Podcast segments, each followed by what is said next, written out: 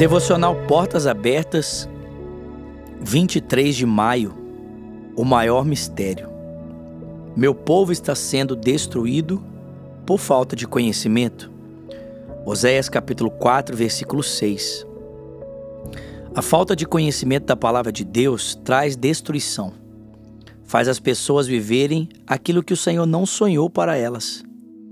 É por isso que é importante conhecermos e nos alimentarmos da palavra de Deus. Não perca seu tempo com distrações deste mundo e com palavras de autoajuda, mas alimente-se diariamente das Escrituras. Coloque seu foco na palavra de Deus e firme-se nela.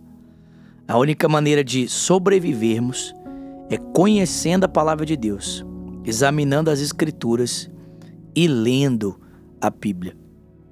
Uma das realidades que me, me marca muito no mundo que vivemos é pensar que uma criança criada no Islã, aos 12 anos de idade, ela já decorou todo o Alcorão.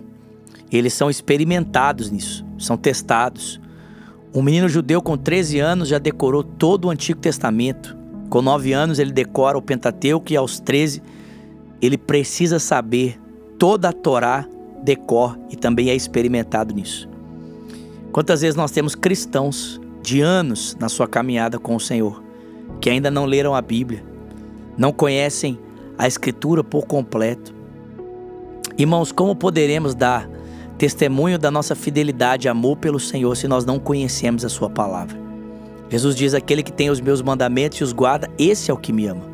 E se alguém me amar, será amado por meu Pai, e eu virei e faremos nele morada.